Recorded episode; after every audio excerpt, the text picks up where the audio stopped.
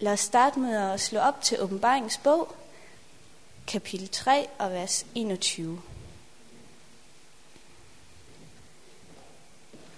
Det er noget af det sidste, der bliver skrevet til menigheden i Laodikea. Og det var jo det, vi havde til lektion sidste sabbat. Der fik vi snakket en hel del om alt muligt fra Laodikea. Øh, jeg ved ikke, om vi nåede til det her vers helt i slutningen. I vers 21 så står der, Den, der sejrer, ham vil jeg lade sidde sammen med mig på min trone, ligesom også jeg har sejret og taget sæde hos min far på hans trone. Og det, det er udgangspunktet for vores andagt her til morgen, um, at der står, den der sejrer, ligesom også jeg har sejret. Det vil jeg gerne have, at vi skal se lidt nærmere på i den her andagt, fordi hvordan kan vi sejre, ligesom Jesus sejrede, så vi kan komme med ham til himlen. Ligesom der står lovet her, det er jo et løfte i det her vers, at vi kan sidde på Guds trone øh, og, og være i himlen sammen med Jesus. For der står jo, den der sejrer, ligesom også jeg har sejret. Lad os se nærmere på det. Og øhm,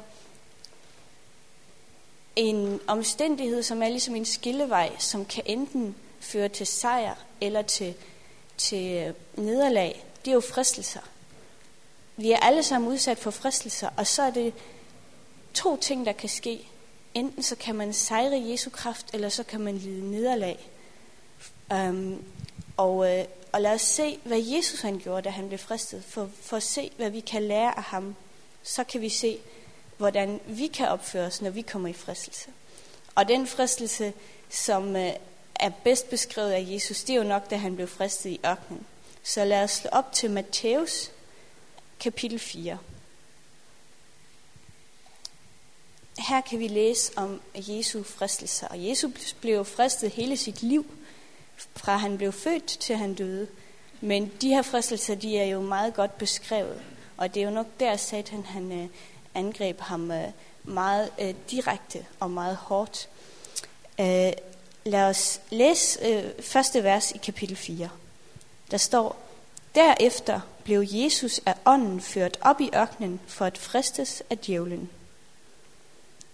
Det første ord, der står, det er derefter. Hvad efter hvad blev Jesus ført op i ørkenen? Det var jo efter, at han var blevet døbt, efter Helligånden var dalet ned som en due på ham, og han var blevet fyldt af Helligånden. Og Jesus, øh, Gud havde sagt til Jesus, denne er min søn, den elskede, i hvem jeg har velbehag. Så øh, vi kan se, at Satan han kan komme og friste os, især når vi har overgivet os til Gud. Vi har valgt at tjene Gud, men, men så er det især, at Satan han vil komme for at få os tilbage til hans herredømme. Men vi kan også se i det her vers, at Jesus han lod sig lede af Helligånden, for vi kan se, at det var Helligånden, som ledte ham ud i ørkenen. Det var ikke hans egen idé, at han skulle gå ud i ørkenen. Så det er noget, vi kan lære. Jesus han lod sig lede af Helligånden. Og så kan vi også se, at Jesus han søgte ensomheden. Og det kan vi læse i uh, Jesu liv, at grunden til, at han gik ud i ørkenen her, det var ikke fordi, at han søgte at blive fristet. Grunden til, at han gik ud i ørkenen, det var fordi, han ville forberede sig på sin mission her på jorden, som skulle til at begynde nu efter hans dåb. Og, øh, og den forberedte han sig til, som vi kan se senere, med faste og bøn. Han tog det meget alvorligt, den her mission, han skulle til at begynde. Og det samme må vi gøre. Vi har fået en, en opgave af Gud, og den opgave, den må vi forberede os til. Og det har vi også brug for ensomhed til. Ensomhed i andagt, i secret prayer, som vi har hørt, hvor vi søger Gud i lønkammeret, og vi, øh, vi søger at få den kraft og den, den vejledning, vi har brug for ham til vores opgave. For vi har jo en opgave hver for sig. Lad os læse videre i næste vers. Der står i vers 2, og da han havde fastet 40 dage og 40 nætter, led han til sidst sult. Her kan vi se øh, det, jeg snakkede om, at Jesus han tog det meget alvorligt med sin mission, og han havde brug for ensomhed, og den fik han i ørkenen, til at øh, forberede sig på sin mission. Han bad i de 40 dage, og han fastede, det vil sige, han, han spiste ikke, og han havde en tæt, et tæt fællesskab med sin far, for at finde ud af, hvordan det var, at hans virke her på jorden skulle videre foregå. Og øh, det, det led jo selvfølgelig til, at han til sidst øh, blev forfærdeligt udmagret. Altså at faste i 40 dage, det gør man ikke bare sådan lige. Han var fuldstændig øh, uden energi, kan man sige, fysisk. Øh, det er på grænsen til, hvad et menneske kan klare det her. Så øh, øh, de fleste af os vil nok ikke tænke på andet end mad, når de her 40 dage er, er slut. Fordi at øh, kroppen har brug for mad, og kroppen begynder at lave en helt anden form for energiomsætning.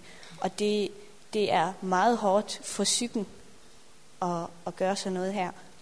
Men for Jesus, så var, han gjorde jo det her for at forberede sig på sin mission, så hans tanker var hos sin far og den gerning, han skulle til at udføre. Lad os læse videre i, i vers 3, hvor der står om, hvordan Satan han kommer til ham og begynder at friste ham. Og Satan, han tænkte, at det her det er det mest gunstige øjeblik, han kan komme til Jesus på, fordi at han er svag.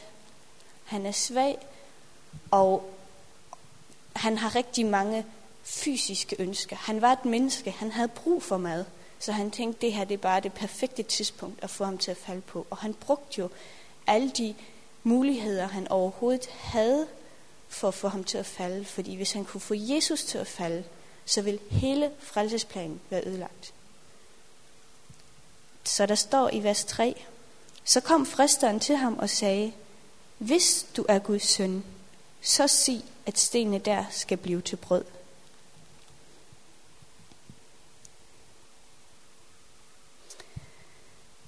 Satan han kom til Jesus i skikkelse af en flot engel fra himlen. Og vi kan læse, hvordan han, øh, han bedrog Jesus i øh, Jesu liv. Så står der, hvordan han han fortalte ham, at der er en engel, en, som er blevet smidt ud af himlen, som er forladt af Gud og englene i himlen, og som er foragtet og forladt af mennesker her på jorden. Og det kunne se ud som om, det var dig.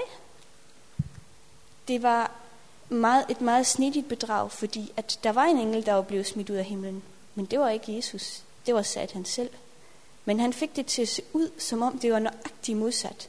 Han fik det til at se ud, som om, at Jesus var den engel, der var blevet smidt ud af himlen, og som øh, var blevet forladt af sin far. Fordi hvilken far vil tillade sin søn at være ude i ørkenen blandt vilde dyr, uden mad og uden nogen som helst form for, for øh, omsorg? Det så ud, som om Jesus var forladt af alt og alle. Og hvis han var Guds søn, så kunne han jo bruge sin magt til at komme ud af den her situation. Så kunne han samtidig bevise, at han var Guds søn, og at han ikke var forladt af Gud.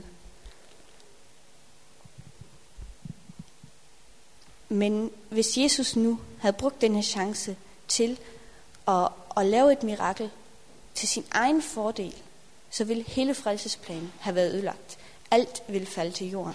Der vil ikke være nogen chance for at frelse os mere. Og der står også, at Jesus fra starten af kunne se, at det var Satan, der fristede ham. Men det vil jo ikke sige, at det ikke var en fristelse, fordi at Jesus, han, øh, det kunne stadigvæk være så tillokkende at, at bevise for Satan, at han var Guds søn. Det var en kæmpe fristelse lige at at sips med fingrene og, og sige, vis, her kan du bare se, jeg er Guds søn. Jeg er ikke forladt af min far. Men vi kan også se andre ting ud af det her vers. Vi kan for eksempel se, at Satan frister alle. Det er ikke sådan, at han stopper op for Guds søn, eller at bare fordi vi har overgivet os til Gud, så bliver vi ikke fristet mere. Vi kan se, at alle bliver fristet. Jesus blev fristet, overgivende kristne bliver fristet, og ikke kristne bliver fristet. alle sammen. Og vi kan se, at Satan han frister med tvivl, ligesom han, også han gjorde med Adam og Eva. Hvis du er Guds søn. Han, øh, han prøver at få os til at tvivle på noget, som vi egentlig godt ved. Jesus vidste jo udmærket godt, at han var Guds søn. Og han prøver at få os til at tvivle på Guds ord. Mm. Og så prøver han at misbruge, få os til at misbruge Guds gaver. For vi kan se her, at hvis Jesus han havde lavet de her sten til brød, så havde han misbrugt sin guddommelige magt til sin egen fordel. På samme måde så vil Satan gerne have os til at misbruge Guds gaver. Vi har fået så mange velsignelser af Gud. Vi har fået forholdene til vores medmennesker, til vores familie, til vores venner. Vi har fået, mange har fået øh, gaven at få børn. Um, vi har fået øh, gode øh, talenter og egenskaber, som vi kan bruge i Guds værk. Men Satan han frister os hele tiden til at misbruge alle de her ting til vores egen fordel eller til syndige formål. Og så fordrejer Satan fakta. Lad os lige læse vers 6. Um, øhm, det er den anden fristelse. Der står, hvis du er Guds søn, siger Satan til Jesus, så styrt dig ned, for der står skrevet, han skal give sine engle befaling om dig, og de skal bære dig på hænder, for at du ikke skal støde din fod på nogen sten. Her kan vi se, at Satan er begyndt selv at citere Bibelen, for at have mere autoritet over for Jesus. Men det han gør, det er, at han fejlciterer skriftstedet. For der står, på alle sine veje, det vil sige, på Guds vej vil han beskytte os på den her måde. Og hvis Satan havde gjort det her, så havde han ikke været på, øh, Jesus havde gjort det her, så havde han ikke været på Guds vej mere, og så havde det her løfte ikke galt ham. Så Satan, han, han prøver og har autoritet over for Jesus, men det han i virkeligheden gør, det er, at han misbruger Guds ord og fejlciterer Guds ord. Og så kan vi se, at han faktisk ofte, og det har jeg lagt mærke til i mit eget liv, han tager rettigheder, han ikke har. Han, han blæser sig op til noget, han ikke er. Det kan vi læse i øh, vers 9, for der står, øhm, alt dette vil jeg give dig, hvis du vil kaste dig ned og tilbede mig. Satan havde ikke autoritet til at give Jesus denne verdens øh, rige, og han var faktisk ikke denne verdens hersker. Så han, han lyver, og han øh, misbruger øh, ja, lyver for Jesus. Og på samme måde så prøver han at, at lyve over for os og love os ting, han faktisk ikke kan holde. Han lover os lykke og glæde og alle mulige ting, som han faktisk slet ikke er i stand til at give os. Mm. Ja, så lad os læse videre i vers 4.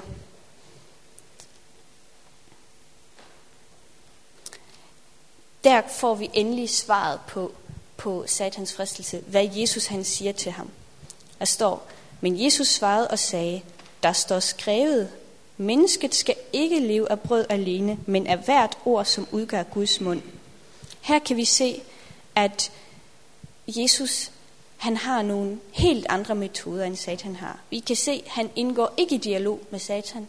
Han tøver ikke med at svare ham. Han har Guds ord i sit øh, sind, og han kan svare prompte. Han kommer ikke med sine egne idéer. I derimod så kommer han med Guds ord. Og han citerer simpelthen Guds ord. Det er ikke at gå i dialog med Satan, men det er at komme med øh, kraft fra oven, så man kan modstå den her fristelse. Og han tager klart standpunkt for, hvem han vil tjene. Det kan vi se i vers 10. Vi bort, Satan, for der står skrevet, du skal tilbede Herren din Gud alene, øh, din Gud og tjene ham alene. Han tager et klart standpunkt. Det her har jeg læst, og det her vil jeg følge. Så derfor så er det slet ikke nogen øh, øh, valgmulighed for mig at, at overveje, hvad du tilbyder mig der. Og så kan vi se noget meget dejligt i vers 11, at når først vi vælger fast og helt at følge Gud, så bliver Satan nødt til at forlade vores liv, vores hjerte, vores territorium. Der står nemlig, at så forlader djævlen ham, og se engle komme til ham og tjene ham. Satan kan ikke blive ved med at friste os. Når vi vælger fuldt og fast at stole på Gud, så står der, så skal han fly fra jer.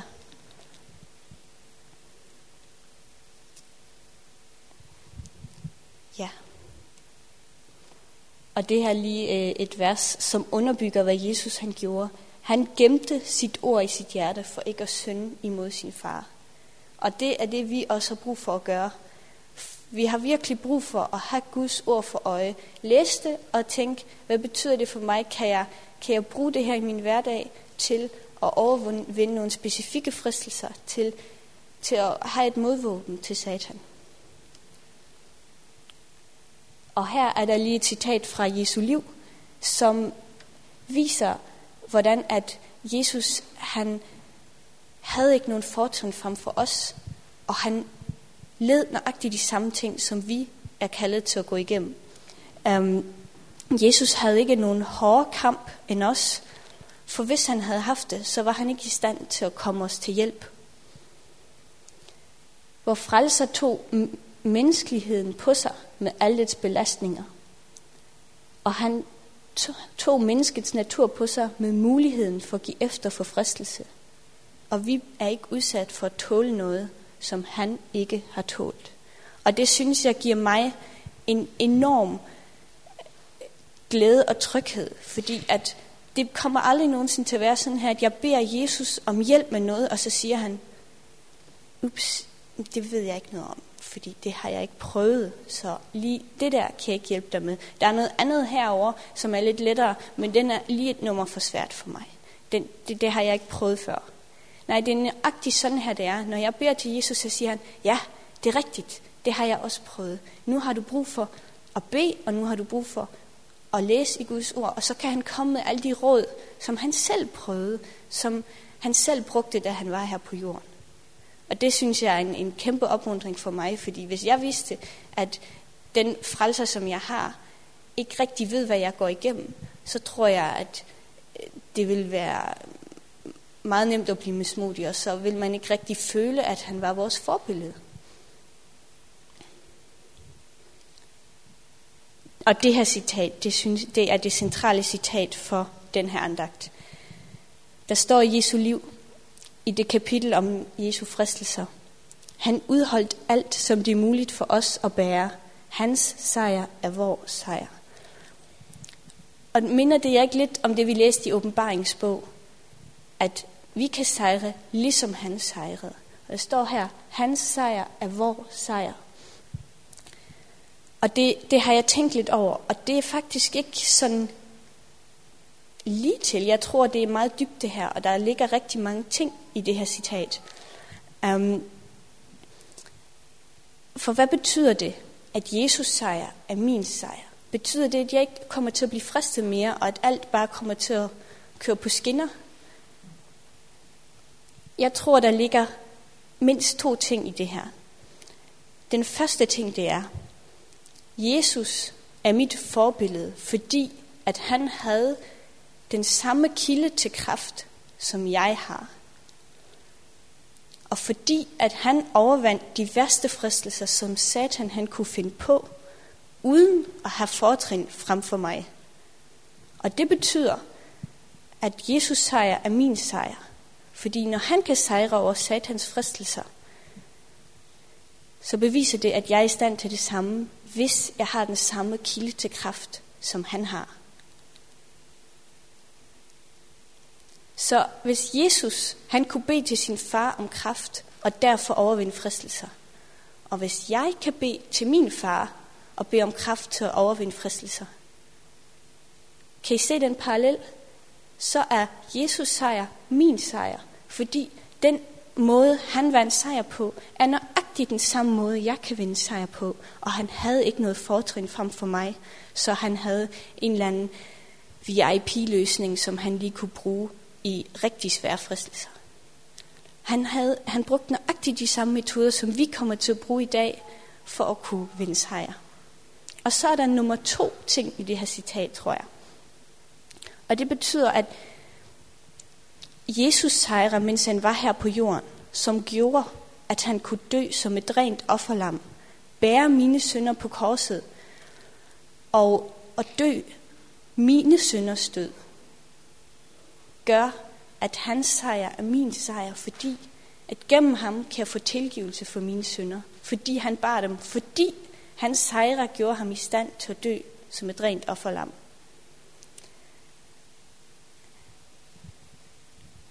Um,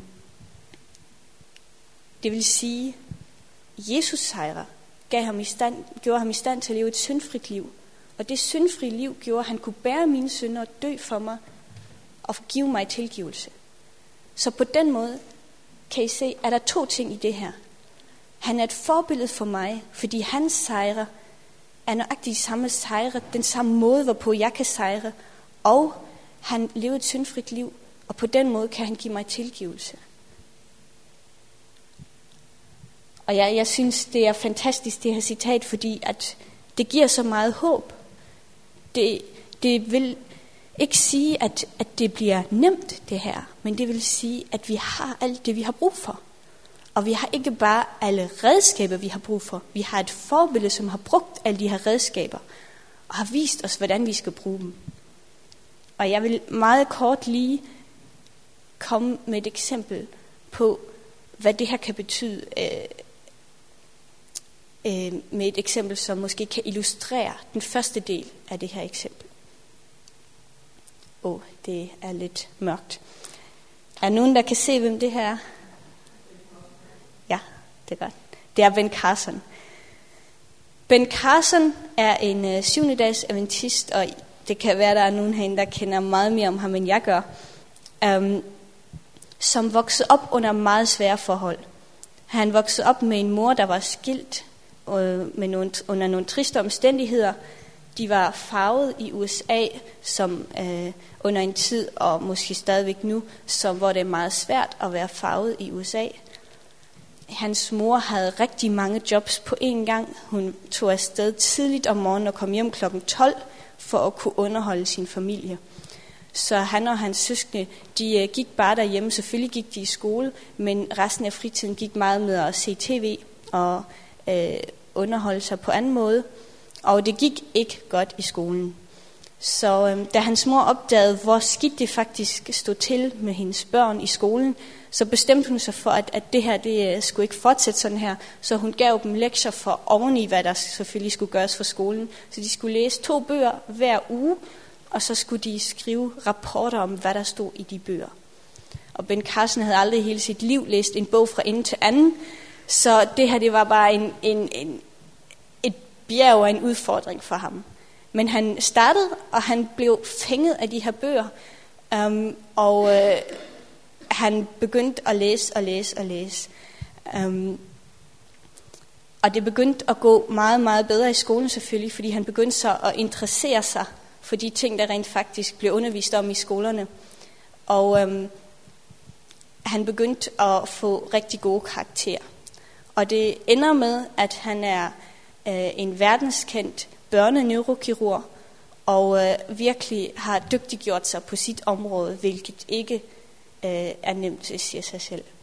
Men det tog lang tid, før han fandt ud af, at øh, hans mor ikke selv kan læse, og de rapporter, som hun rettede sent om aftenen, øh, hvor hun skrev nogle ting i maven, eller satte nogle symboler ud i maven, rent faktisk kun var for, at de skulle øh, fornemme, at hun havde set igennem deres rapporter. Så her kan vi se en mand, som kom fra nogle, en baggrund, som absolut ikke var fordelagtig, hvor alt taler imod, at han skulle ende op med at blive en verdenskendt neurokirurg. Men det gjorde han altså. Og så kan man spørge sig selv, kan denne mand være et forbillede for en lille farvet dreng i USA i dag, som lever i et slum, som ikke klarer sig godt i skolen, som har nogle forfærdelige familieomstændigheder, og som ikke ser ud til at have nogen fremtid. Kan han ved at se på Ben Carsons historie, ved at tage hans eksempel til efterretning, ved at prøve at gøre nogle af de samme ting, som Ben Carson gjorde, kan det være, at det kan være en opmuntring for ham, så han ender op med noget lignende. Det kan være, at han ikke bliver neurokirurg, men han excellerer på sit område. Kan det tænkes, at det her, det kan være et, en enorm opmuntring for rigtig mange unge, øh, som ikke har nogen gode omstændigheder, når de starter her i livet. og det kan I desværre heller ikke se så godt, men det er faktisk tilfældet, at Ben Carson er et meget fint forbillede for mange unge, som ikke har gode forudsætninger her i livet, men som han øh, opmuntrer til at bruge deres liv til noget fornuftigt, til at bruge deres tid til noget fornuftigt. Han deler scholarships ud, og han øh, taler inspirerende taler, som gør, at der er nogen, der tænker, because of him I can. Altså på grund af ham, så tror jeg også, at jeg kan. Og det her er et lille eksempel på, hvad jeg tror kan ske med os og Jesus. Når vi ser på ham, når vi ser på, hvad han har gjort, at han ikke har været udsat for nogle hårde fristelser, end vi er kaldet til at tåle. Når han satte hele sin lid til sin far, og ikke havde nogen anden mulighed for at overvinde synd, så kan vi gøre det samme. For vi er lovet nøjagtigt den samme kraft, og nøjagtigt de samme øh, hjælpemidler, som Jesus havde. Og øh, Jesus siger til os i sit ord, dette har jeg talt til jer, for at I skal have fred i mig. I verden har I trængsel, men vær frimodig, jeg har overvundet verden. Vær frimodig, jeg har overvundet verden. Det er Jesu budskab til os, fordi at han har overvundet verden, han har vundet sejr på vores vegne, han har vist, at det kan lade sig gøre. Og hvordan kan det så lade sig gøre? Det vil jeg lige slutte med her, 2. Peter 1, vers 4, hvor der står endnu en, en hjælpestilling, endnu et tips til os, hvordan vi kan leve liv, som Jesus levede. Der står, derved har han skænket os sine dyrebare og største forjættelser, for at I ved dem skal undfly fordærvelsen i verden, som skyldes det onde begær og fordel i guddommelig natur. Det er jo nøjagtigt det, vi har brug for. Jesus kom ned og tog menneskelig natur, og vi skal få lov til at få guddommelig natur på grund af det. Og hvordan gør vi det? Hvordan har vi mulighed for det her? Ved Guds dyrebare og største forjættelser står der, at vi kan undfly fordærvelsen her i verden. Og hvad skyldes fordærvelsen? Det onde begær. Og det onde begær, det er i os alle sammen. Vores syndige natur, som gerne vil gøre oprør imod Guds lov og Guds vilje. Men den kan vi øh, undfly, og vi kan, vi kan ved Guds hjælp lade være med at lade os lede af vores onde begær, men overvinde det her. Og, så, og det gør vi ved hjælp af Guds løfter. Og det var sådan set Guds løfter, Jesus han citerede i sine fristelser. Og vi har brug for hver dag at læse nogle løfter, og tænke over dem, og, og hele tiden være krav på dem, når vi bliver fristet. Der er ikke nogen anden vej. Det er ikke sådan, at Jesus havde en, en, en eller anden super nem vej, som han hver gang valgte, og det var skyld i, at han aldrig faldt i fristelse. Nej, han havde en, et konstant og inderligt afhængigt forhold til sin far, for at kunne leve det liv, han levede. Og det samme har vi lov til at have, for at vi kan leve liv, som Jesus han levede. Og det er jo vores mål. Nogle gange kan man miste af syne, men lad os altid komme hen til Jesus. Kom tilbage til det her.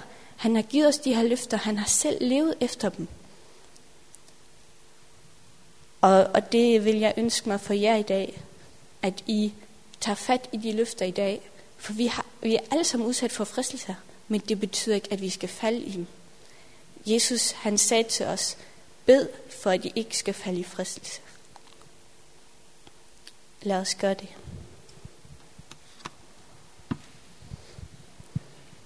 Kære far i himlen, jeg takker dig så inderligt for det her budskab, du har givet os i dit ord. At du har gået den samme vej, som vi er gået.